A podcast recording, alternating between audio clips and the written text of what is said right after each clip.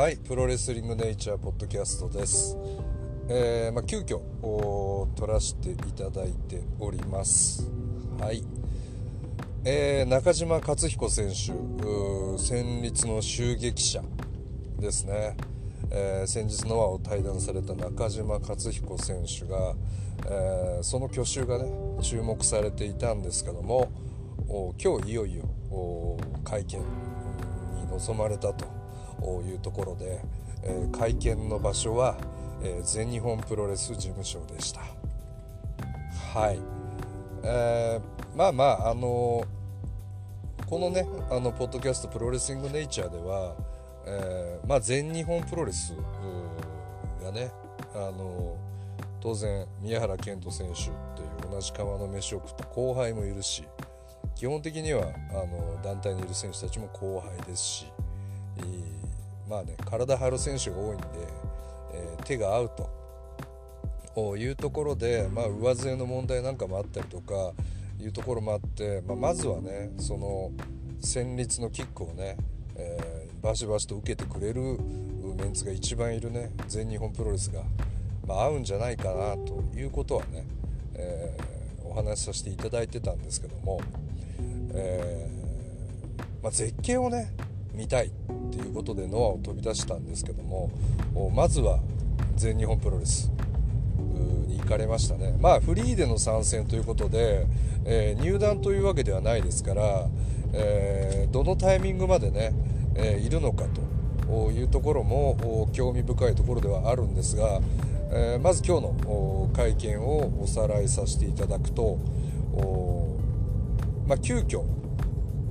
全日本プロレスに中島克彦選手が現れるんですが、え現れた時にはちょうど福田社長が、え社員たちに向けてのハロウィンパーティーの準備の真っ最中というところで 福田社長はですねスーツにルイージのハットをかぶって、L と緑に L と書いてありましたね、えでネクタイもルイージカラーというところで、えー、その会議室の一室ですかねを、えー、ハロウィンパーティー会場に見立ててですね準備真っ最中というところで社員さんと準備をされていました、はい、そこでドアがガチャッと開いて、えー、現れたのが中島克彦選手ということで、え、大変福田社長はびっくりするんですけども、えー、まあ、ちょっと話させてもらっていいですかというところで、まあ、このセグメントすごい面白くてあの、まあ、中島選手が入ってくると福田社長がそのルイージの格好をして、えー、直立不動というか固まってしまって、まあ、会見どうぞって言われてそのハロウィンパーティー用のいろいろねデコレートされてるテーブルに座って、えー、座るなり、えさすが社員さんできてますね。お茶を出すかのように紙コップにシャンメリーを入れてね。はい、まあ、シャンパンじゃないでしょうね。時間帯的にもシャンメリーを入れて、えー、それをゴクッとね、えー、一口飲み干してましたね。はい。でいざ会見が始まるとですね、え、これまた面白いんですがあの背中にね、え、ハロウィンパーティー用の部屋にもかかわらず中島克彦選手が座った背中にはスポンサーフラッグがね、えー、いろんな会社の名前が入ったフラッグがもう貼ってありましたね。はい。まあちょっととぼけすぎかなっていうね。とぼけすぎかなとも思ったんですけどもあのすごいこう福田社長っていい選手されてますね。はい。やっぱ全日本プロレスがここまでえー、第三脚として今上がってきてますけども、ね、数々の斎藤ブラザーズや青柳優馬選手や宮原健人選手、まあ、その他、ね、体の大きめのいい選手が、えー、たくさんねフレッシュな選手ってバンバン出てきてるんですけども、えー、そのねこう一端が見えましたね。うん福田社長のセンスって素晴らしいなというふうに思いましたね。うん。やっぱり、えー新日本プロレスの木谷オーナーはどちらかというとねまあ会社の規模も当然違うんで当たり前ですけどもちょっと権威的というか、えー、ビンス・マクマホンのプロレス知らない版みたいなね、はい、感じがねちょっとありますけども福田社長はプロレスにこう愛を感じるというか、まあ、優しめでこう柔らかいソフトな感じなんですけども、まあ、そのプロレスへの愛みたいなものをすごい感じましたね。なんかその一つのセグメントだけで。はい。じゃあ三冠今度挑戦していい？みたいな。青柳選手に聞いてみますみたいな。社長なんでしょ？なんて言われながらね。こううまくねあのいろいろな選手たちをマネジメントしてコントロールされてるんじゃないかなと思ってね素晴らしいなと思いましたね、またあのどなたか考えたかわからないんですけどね。ハロウィンパーティーの準備中にね、えー、中島克彦選手がインタビューを行うっていう会見を行うっていうのは、まあ、僕はとてもセンスがいいなと思いましたね、うん。まあ、最初に、えー、言ったあの肩書きといいますかね戦慄の襲撃者と何ですかねサイレントシューターみたいな感じですかね。はい。と中島和彦選手ね言われてますけども、まあ、どちらかというとね静かに怖いというイメージがあるんですがどこかねこう明るく可愛らしいイメージもあるじゃないですか、はい。まあ、特にねアクシスでいる時なんかはもう笑顔が多いですしそのなんかどこか憎めないでも本当は明るい部分っていうところがこううまくね表現できてたかなと、うん、クールでね怖さもあるんですけどもどこかファニーなところがあのなんかねちょっと昔の WWE チックなねあのプロモーション方法というか、うん、すごいそういうところも相まってね川張りのソファにテント座ってね事務所占領したぜみたいなことではなくてハロウィンのね、まあ、帽子こそかぶらなかったですけどシャンメリーで喉を潤しつつ、えー、かぼちゃのねおもちゃとかの前でお話しされてたんで非常にそこはこう面白かったですね。はい。まあ、となるとまあ、前回は団体も承知してなかったということで急遽後楽園ホール大会の三冠戦終了後にね、えー、現れて、えー、まあ、花束でね宮原健人選手をぶったたくっていうのがあったんですけども、まあ、ここはこうつながってきますよね。うんまあ、筋が通ってた話というか本当に健人のお祝いに来ただけだったんだっていう取ると思ってたからっていうところに非常に筋があって、まあ、取っていればお祝いにその花束を渡して、えー、まあ、三冠戦をもしかしたらアピールしたかもしれないですね。はい、というふうにも取れますけどもまあとはいえ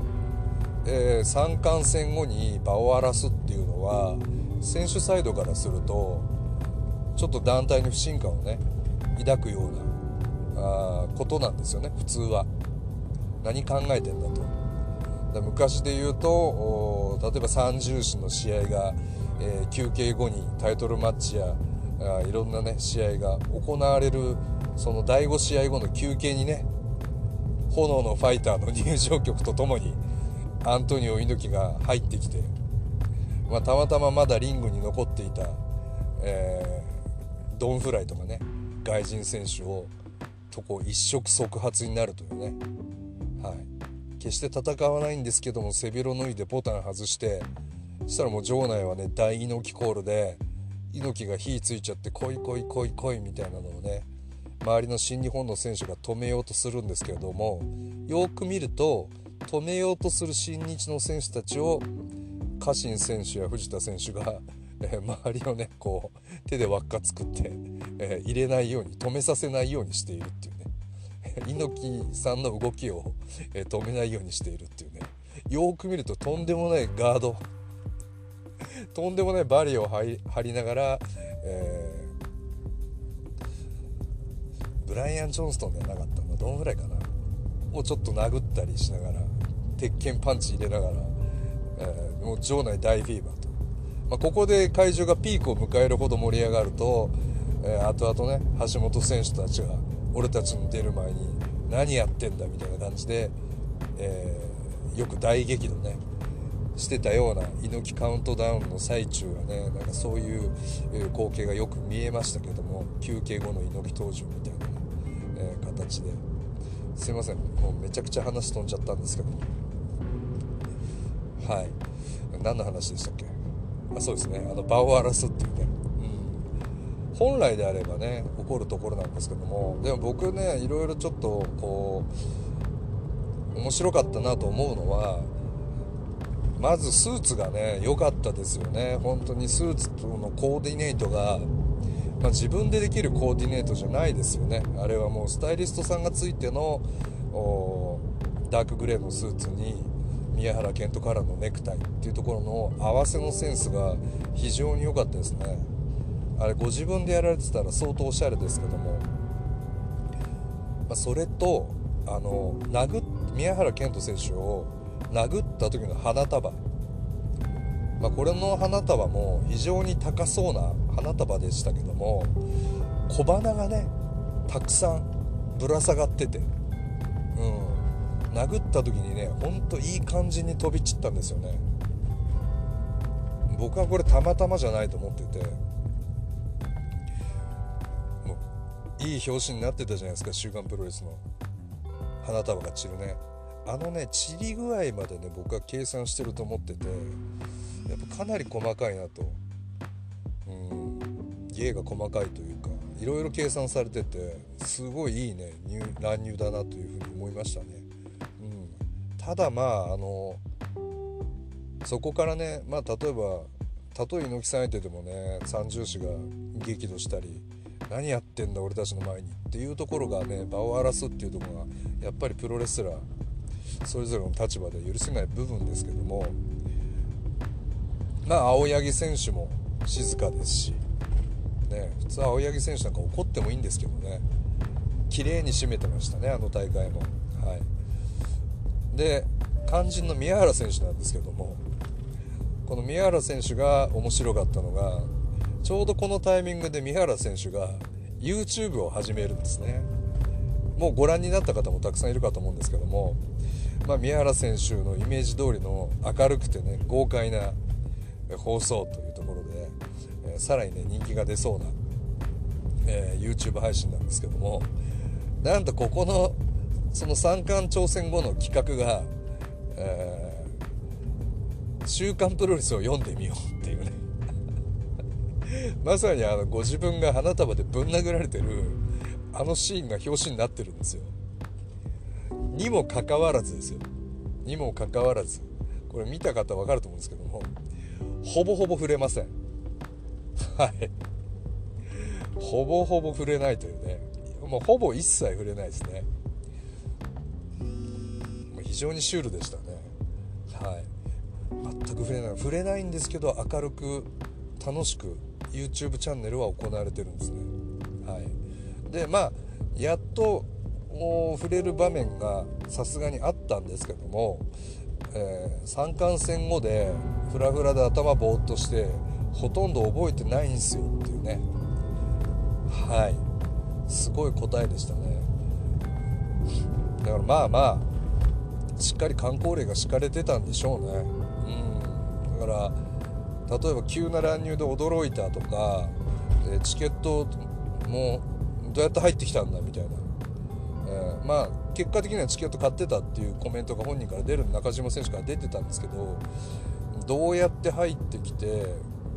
なんであんなことをね団体も知らないでしてというところで、えー、ごちゃごちゃっとしてたんですけどもおまあその裏ではというかね、えー、青柳選手も騒がず宮原選手に至っては三冠戦後2回 YouTube 配信があったんですけどほとんど触れずというところでまあちゃんとねシステムだってたんでしょうね。この今日までのスケジューリングというものがね、はい、でまあ無事今日の会見に至ったということになると思います、はい、だからまあ宮原選手も非常に豪快なね、えー、どちらかというと破天荒なイメージの選手なんですけどもまあ、きっちりしてるなと、まあ、会社員的なレスラーとまでは言わないんですけどもなかなか最近はね、えー、そういう選手がこう増えてきてるのかなというふうに思いますね、まあ、昨今のコンプラ事情の中ではね、まあ、そういう形会社と選手が一体になってやっていくもんなんでしょうね。うん、はい。まあまああのちょっとね意外なもうちょっとね、うん、もう一段上行くんであればやっぱりなんかちょっとそこら辺にこう枠がね宮原選手の枠が見えてしまったんで、まあ、そういう時はあえてこう好きなことというかこういうことなら言っていいよみたいなうん、のがあってちょっと自由な発言をしているかのようなね部分、もあってもいいのかなというふうにそこまでね突っ込んで組み立てられるとファンとしても宮原選手のイメージも落ちずね破天荒な部分もありつつも団体としてはこういう流れになってるっていうね、うん、チームでだんまり決め込んじゃうとねなんかすごいコンパクトに団体が見えてしまってねうん。スケール感がちょっと感じなくなってくるんで、まあ、そういうところはねダイナミズムを持ったね1個突っ込んだ形がいいなと思いますね。だからレスラーが YouTube やるっていうのは、えー、プロレス界常々こうニュースがね今日もそうですけどもうニュースがたまりにたまってしまったんで、えー、ちょっとニュース配信みたいな形になってますけどもどんどんどんどん巻き起こって今後もねさまざまなニュースが起こってくると思うんでそういった時にねやっぱり YouTube ライブ配信されてる選手っていうのは速報性を持って臨機応変に、まあ、そういうところ剣王選手は素晴らしいですけども、ね、剣王選手にどれぐらい作家さんがついてるのかよくわからないですけども、えー、そういったところまでね、まあ、YouTube やる以上は、えー、配慮が必要になってくるのかもしれませんね。はいまあ、そういうところで、えー全日本プロレス参戦まずは決定というところででトースポさんの記事ですと自分の体にはね、えー、ストロングスタイルが宿っていると、うん、で長州さんマサ斎藤さん、えー、もちろん師匠の佐々木健介さん、えー、などなど、えそういった血が入っているんで、え俺こそがストロングスタイルだと、え闘魂だとおっしゃられてますね。闘魂スタイルの俺を全日に参戦させてくれよみたいなこともおっしゃってるんでまあまあ、えー、これがまあ伏線まあそのまんま伏線でもあるんでしょうけども今後向かっていくキャラとしては、えー、その闘魂スタイルっていうものが出てくるんだと思います。はい。でまあいろいろこ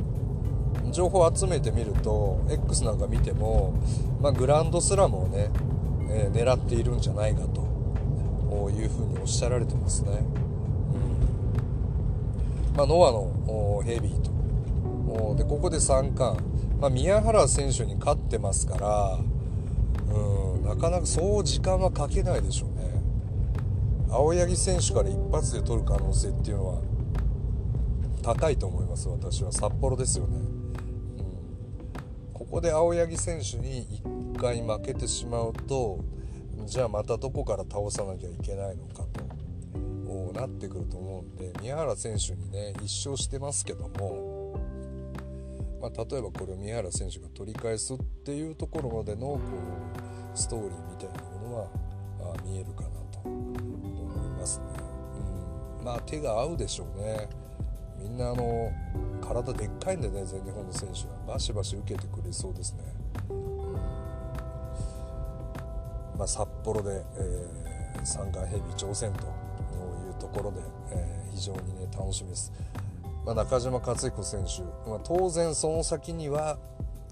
えー、三冠ベルトをね取ったという肩書きもね込みで、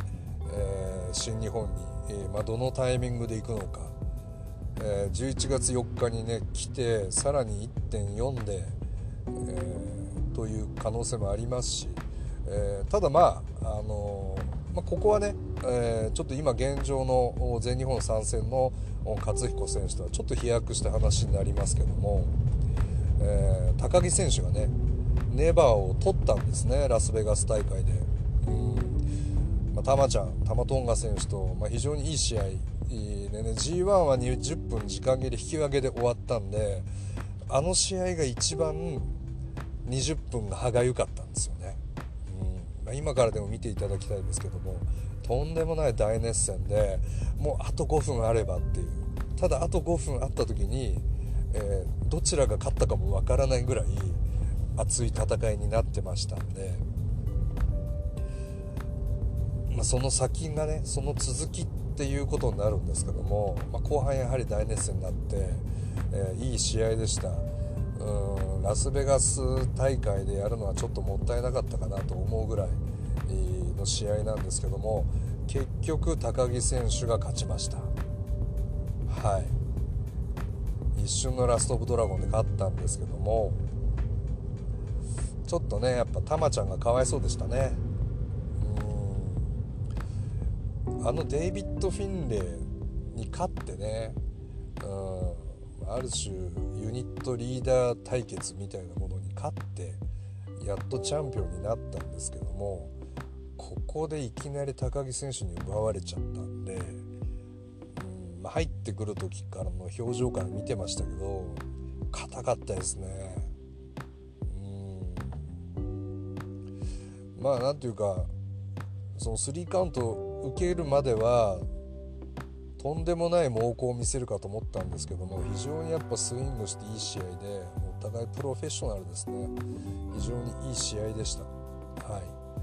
しかしながら防衛回数ゼロでえー、またねベルトを明け渡すということで非常にねこうもったいないというかねタマトンガ選手の防衛ロード見たかったですね。じゃあなんでねじゃあなんでここで変わってしまうのかと。ここで急遽ネバー王座が高木選手に移ってしまうのかというとまあ、私は単純に1.4で中島戦があるなというふうに思ったんですね。まあ、それはあの前日発表の 前日30日ですけど30日の段階では私はもうこのラスベガス大会を見て、え中島選手とでまあ高木選手自体も中島っていう言葉を出されてたんでまあそれはあるかなというふうに思ってましたね。うん。まあ、まだちょっとわからないんですけども中島選手自体がプロレス界の地形を変えるというふうにおっしゃってるんで、えー、まあ、プロレス界の中心として動こうとしてるんですね。ただただ新日本プロレスの層はやはり熱いのでうん。まあ、清宮海斗選手はね G1 で、えー、令和闘魂三重士とほぼ五分のね結果になりましたけども中島選手中島克彦選手はまあ令和30種と当たったらどうなるのかというのがありますね。うんまあやっぱりこのシューターなんで、えー、ある程度受けてくれて、えー、それでまあ打ち合える張り合えるっていう激しい試合っていうのができるとまあ頑丈な選手しっかり真正面から受けてくれる選手。ということで、えー、今年のあの対抗戦で、えー、バチバチやり合った高木選手。がまずは第一筆頭候補にね対戦相手としての筆頭候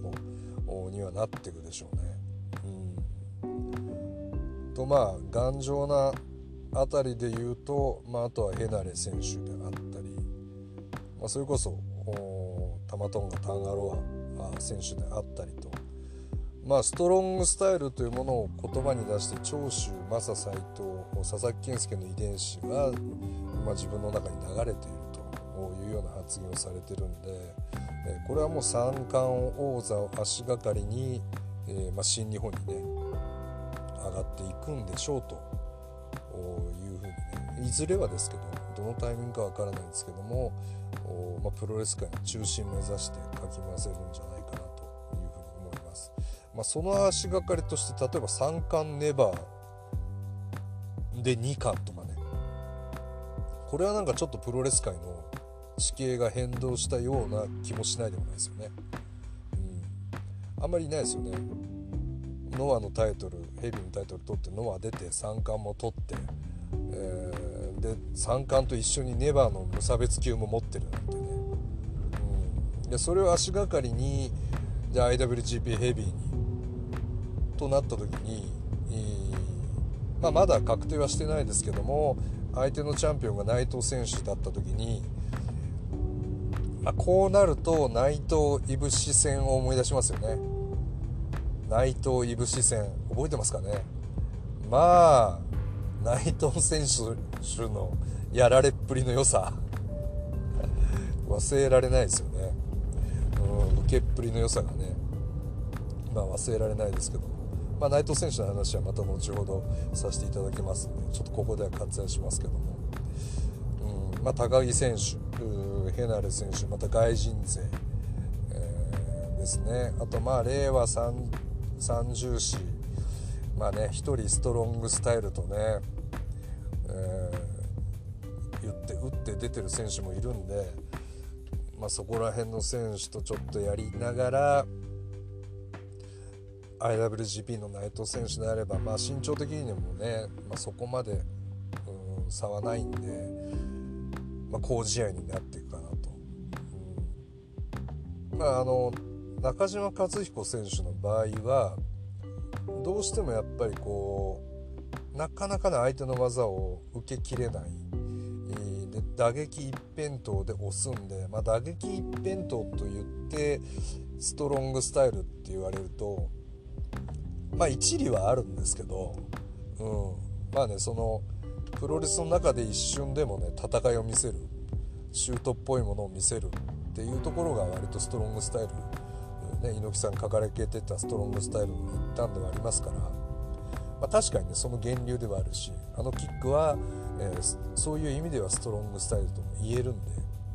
まあ、それも一つありなのかなと、まあ、楽しみが増えますね。うんで、まあ、そこにね最終的に岡田選手がねいよいよ打って出るであるとかあというところもね、えー、あってもいいのかなと思いますね。はい、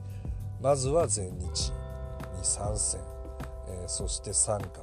三冠ヘビーを引っ提げて新日のリングに上がるのか、え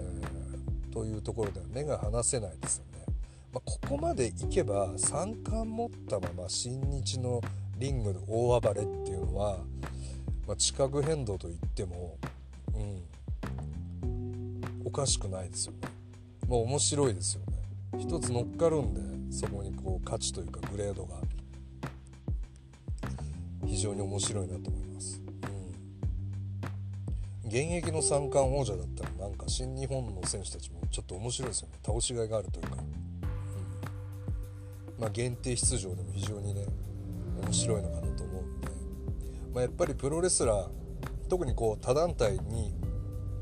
打って出た選手のポイントっていうのはいかに鮮度を失わないかというとこだと思うんですね。うん、かつて新日本プロレスに乗り込んでいった選手たちもいろいろね、えー、山崎和夫選手であるとか、まあ、天竜選手もそうでしたしまあ、外敵として1人で乗り込んでいくと、まあ、どこかで染まり始めるというか染まらざるを得ない、ま、最初はこう長谷谷健介選手あたりに勝ってね、えー、でちょっとそこら辺の試合内容を見て長州選手あたりがコメントで認めるようなね発言をするしてね上の方に登っていくとどっかで1勝できたりしてで勝ったり負けたりしながら気づいたら新日本プロレスに取り込まれてるっていうこの大きなね海原の世界観っていうのがあったんですけどもやっぱりこうそうして日常になってしまうとこのプロレスラー個のアイデンティティというところはなかなかね、えー、鮮度も落ちてしまうんでいかにその中島克彦のこの乱入劇というか、え業界をかき回すぞっていう鮮度を保っていくかっていうとこの勝負だと思うんでいろいろなことを小出し小出しにね、えー、してはいくと思うんで、うん、ただまあ伏線の張りすぎは逆にみんなこう追い切れずにもう飽きてきて疲れてもくるんで、うん、言葉というよりは、まあ、行動で見せていくようなのが面白いと思いますね。例えばまあ今日全日本プロレスの事務所にいましたけど11月5日じゃあ青柳優馬に直談判で俺行ってやるよみたいなね全日乗り込んでやるよみたいなお話されてますけど4日にね新日本の大阪に現れたら面白いですよねただ1.4うんかな。高木選手とネバーのタイトルマッチやらないと今回高木選手が急遽ラスベガスで取った意味が本当にわからないんで。うん。なんといってもデイビッド・フィンレイ選手に勝ったタイトルを1回も防衛せずに明け渡すなんてね考えられないんで急遽の急遽すぎるんでね、まあ、そこの点と線はね点と点がねしっかり線になってくれることをね期待したいなというふうにね私は思っています。うん、はい。まあそんなところですかね、まあ、中島克彦選手はまだまだあのいろいろな驚きをねあの連続で見せてくれると思います。これでも勝ってくると思うんで、うん、視覚変動というぐらいですから、えー、いろいろな団体をね大陸横断されるはずなんで、えー、ちょっとそこはねあのこの年末にかけて楽しみに追っていきましょう。はい、えー、中島克彦選手に関しては以上です。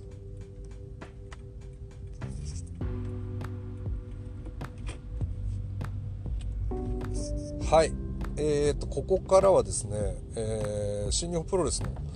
お話にちょっと行きたいなというふうに思うんですけども、え、今あベスト・オブ・ザ・スーパージュニアの燕大会燕三条職人の街ですね、はい、新潟美味しいですよね食べ物も、えー、まあベスト・オブ・ザ・スーパージュニアタッグリーグ2023が行われていますと。はい。でまあまああの前回のポッドキャストでもちょっとお話しさせていただいたんですけども今現状の順位でトップグループはエル・デスペラード、えー、マスター・ワト組が10点で首位と、えー、で2位を8ポイントで、えー、クラーク・コーナーズドレラ・モロニー、えー、とショー・金丸組が追っていると。でまた優勝候補の一角であるキャッチ2-2ですね。TJP フランシスコ・アキラ選手チームが6点、えー、というところでまあ優勝はほぼほぼこの4チームに、えー、決まってきそうかなというところですね、まあ、6点で並んでるというのはブシ・キタン選手もそうですし櫛田ケビン・ナイト選手もそうなんですけども、えー、まあ、この上位4チーム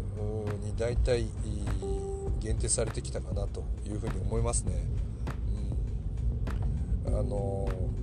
まあ、キャッチ2-2とクラーク・コナーズドリラ・モロニ組は非常に頑張ってますね。やっぱりタッグ屋として、え、ちょっと他のチームとは違うちゃんとした連携プレータッグチームだなという動きが見えるんで、まあ、ただでもですねスーパージュニアタッグリーグって言うんですけども10チーム中8チームが急走コンビなんですね。やっぱタッグ屋同士の戦いを見たいですよね。うん、タッグチームってやっぱり2人で1つ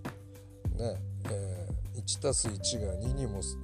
2じゃなくて3にも4にもね5にも10にもなるのがタッグなんだっていう風にね昔よく言われてたりもしましたけども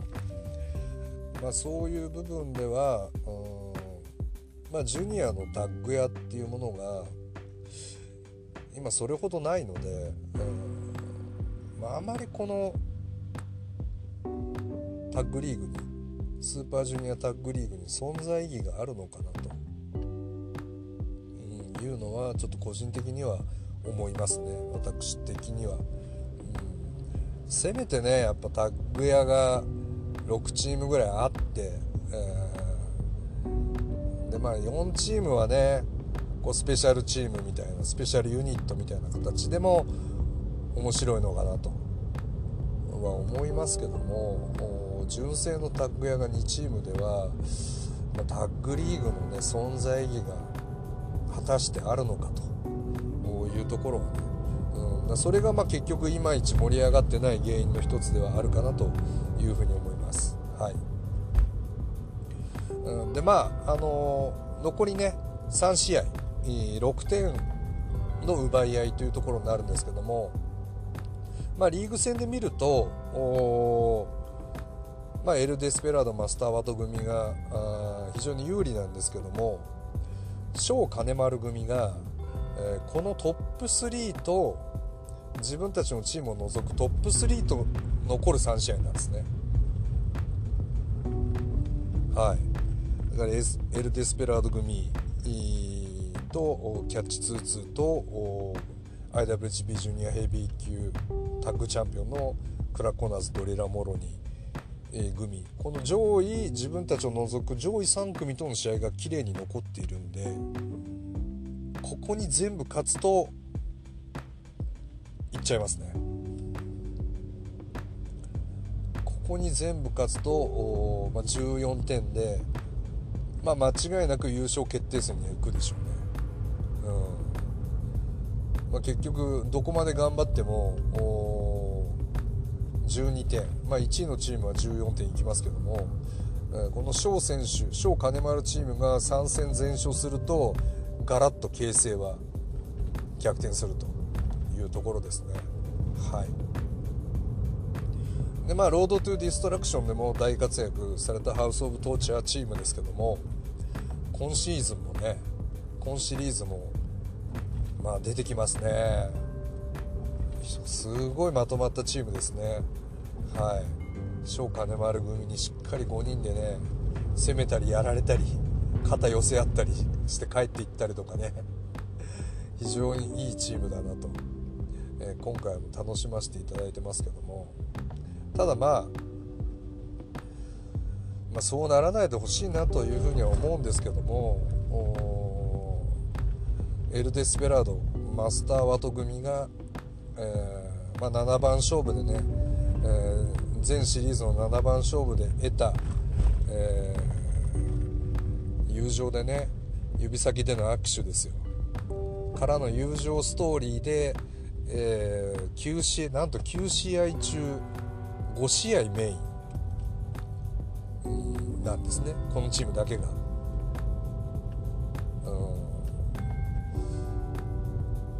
優勝でしょって普通ならね思いますけどね。9試合中5試合メインってまあもう主役じゃないですか。ただこのお二人のね友情物語っていうものがこのタッグリーグの全てだとしたら他のチーム何のためにやってるのかバカバカしくなってくると思うんですよね。全選手必死にね、うん、戦ってる中でこのストーリーしかもこうこのストーリーっていうのはまあロードトゥディストラクションからの流れで、えー、3対3で各選手が握手してまあ永田選手と鈴木選手が恩衆を超えてねいよいよ握手をしてまあそれぞれが握手をしたんで多分ワールドタッグリーグに永田鈴木組で出るんじゃないかっていうのがあって、まあ、だとしたらなおさらこのスーパージュニアタッグリーグでのマスターワとエル・デスペラード組っていうのは重要なんですよね。まあ、しっかり組んで、えー、バトンを次につなげなきゃいけないというところで少しずつ仲良く今なってますよね。うん、少しずつ仲良くなって優勝みたいな、うん、でもどこですかねまあ先週自体はね素晴らしい試合をずっとされてるんですけどもこのストーリーっていうのがそこまでこう心に響くかっていうと私はそんな響いてないですね。それで1シリーズ持つと思ったんですかねこのクリエイティブの人は。んな安っぽくないですけどね。だったら映画見るぞっていうぐらいのもんでうんキッズリターン見た方がいいかなみたいなところですね、ま、この友情物語につられて優勝された日には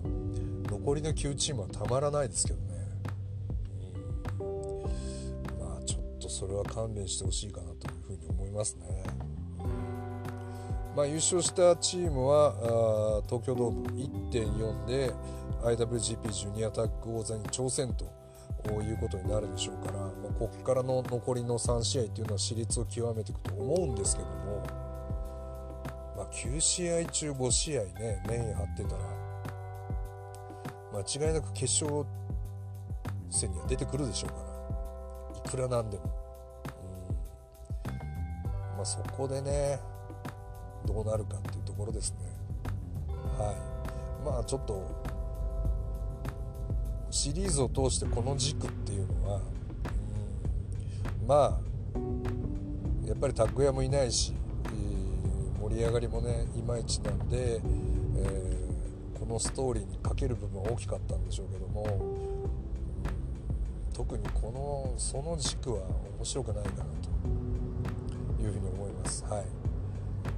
戦いは面白いです試合は面白いですだからもう全チームが主役になるような純粋なね G1 クライマックスみたいなリーグ戦を見たかったですね。うん、はいというふうには思いますね。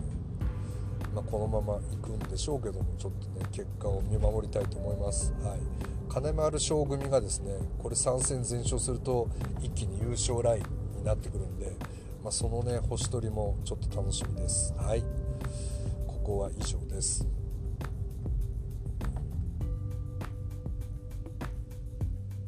はい。でえ、っとですね。こうね間5秒ぐらい空けてますけどね。なんか1個終わるたびにね。普通こういうところで1回止めて休憩とかするんでしょうね。はい。面白くて咳しちゃいました。ただ喋ってないだけです。はい。ノー編集でお送りしております。プロレスリングネイチャーはい、えー、っと、まあ、ニュースが多いんでこう一個一個ね、あのー、その戦いに試合のね大会に合わせて話すといろいろネタが溜まってしまったんでちょっと今日は特別ニュースバージョン瓦版バージョンということでお送りしております。はい、最近 Apple Podcast でねたくさん聞いていただいてる方もいるんでねありがとうございます。はい。Spotify で聞いてくださってる方もありがとうございます。はい。ですね。アメリカで聞いてくださってる方、はい。ありがとうございます。日本語懐かしいですか？というところですね。はい。えー、日本の最新情報なのか、偏った情報なのか申し訳ないんですけども、はい。もう私の主観でございますんで、はい。私個人の意見であって、えー、皆さんのね意見ではないんでまあこういう人もいるよとかこういう見方もあるんだなとかっていうとこで、えー、お楽しみいただければなということでやっておりますよろしくお願いいたしますはいえー、まあ、先ほどもねちょっとお話しさせていただいた、えー、新日本プロレスラスベガス大会終わりましたね。見ました。はい、うん。本当にアメリカで 本当にアメリカで新日本プロレスって人気あるんですか？12%ぐらいね聞いていただいてるんですあの全体の。あのユナイテッド・ステイツからお聞きの皆さん。新日本プロレスどうですか？アメリカから見て元気ですか？はい。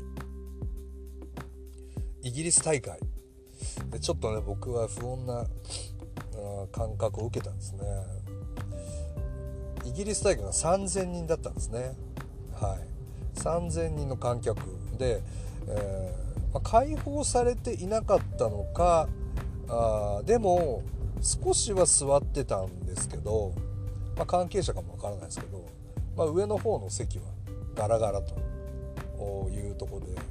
まあ、3000人の観衆が詰めかけた大会というところでまあ AEW はウェンブリースタジアムに8万人と。WWE も抜いて業界第2位ということ。でまあ木谷会長曰くねアングロサクソンに受けがいいんですみたいなね、えー、おっしゃられてましたけど、ギリス大会は AW8 万人に対して3000人というところで世界第3位の団体ということでね、うん、これどういうことなんですかね。ちょっとよく分かんないんですけど、うん、いやいやアメリカだろと。そんな時はアメリカでしょ。ラスベガスでしょ。っていうところで、えー、監修800人というなんかあの東北ツアーみたいなね監修ですけど。新日本プロレスの東北ツアーね、えー、まあね大体これぐらいの観衆でも、うん、やられてますけど。まあそんな感じでしたね。これプロモーションとかってしっかりやってるのかなとかね。あんまりこうスポンサーのね旗も立ってないしリングもねストロングとしか書いてないし。プロモーションなんかも実際できてないんでしょ例えば向こうの代理店と組んでとか、うん、ズームでもなんか情報番組に出るとか、まあ、そういったこともなんか一切ないんでしょうね、うん、単にこう行ってやるみたいな感じで、まあ、800人ラスベガスなんていうねエンタメの街でさまざまな賞がある中での新日本プロレスがそこに乗り込んでて800人って寂しいですよね。うん、まあいろいろろいろあります。いろいろありますけどあまり時間もないんですけどね。うん。思うとこはいろいろありました。まあエディキンですよね。一つは。エディ・キングストン。のタイトルマッチ。が行われたんですけども挑戦者ヘナレ選手っていうことでね。やっとねあの回収できたというか、まあ、本当に8月の g 1クライマックスヘナレ選手とっても頑張ったんで、まあ、やっとねそのご褒美として今回のタイトルマッチヘナレ選手がエディキンをねエディ・キングストン選手をやっと捕まえてね、えー、タイトルマッチにラスベガスでこぎつけたんですけどもう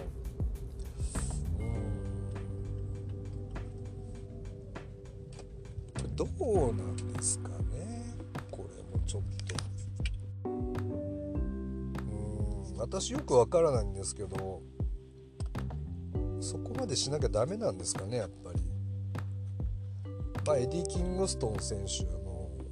柴田ね勝頼選手にも勝ってましたよね。うん。でもこうまあヘナレ選手も今回ラスベガスで試合をされたんですけどもまあ私の見た感じですよ、うん。まあ、こう合わせるっていうね感じですね、まあやっぱり動きも遅いし体力的にはやっぱりこう後半ね辛そうですし、ま、ちょっとぽっちゃり体型っていうのもあって一個一個の動きが遅いんですね。ただ一発一発の重みというとこでいくんでしょうけどまあ、見てるとねやっぱ楽しいですけどねあの四天王プロレスなんですよね。小橋選手のチョップであるとか、ま、川田選手の技であるとか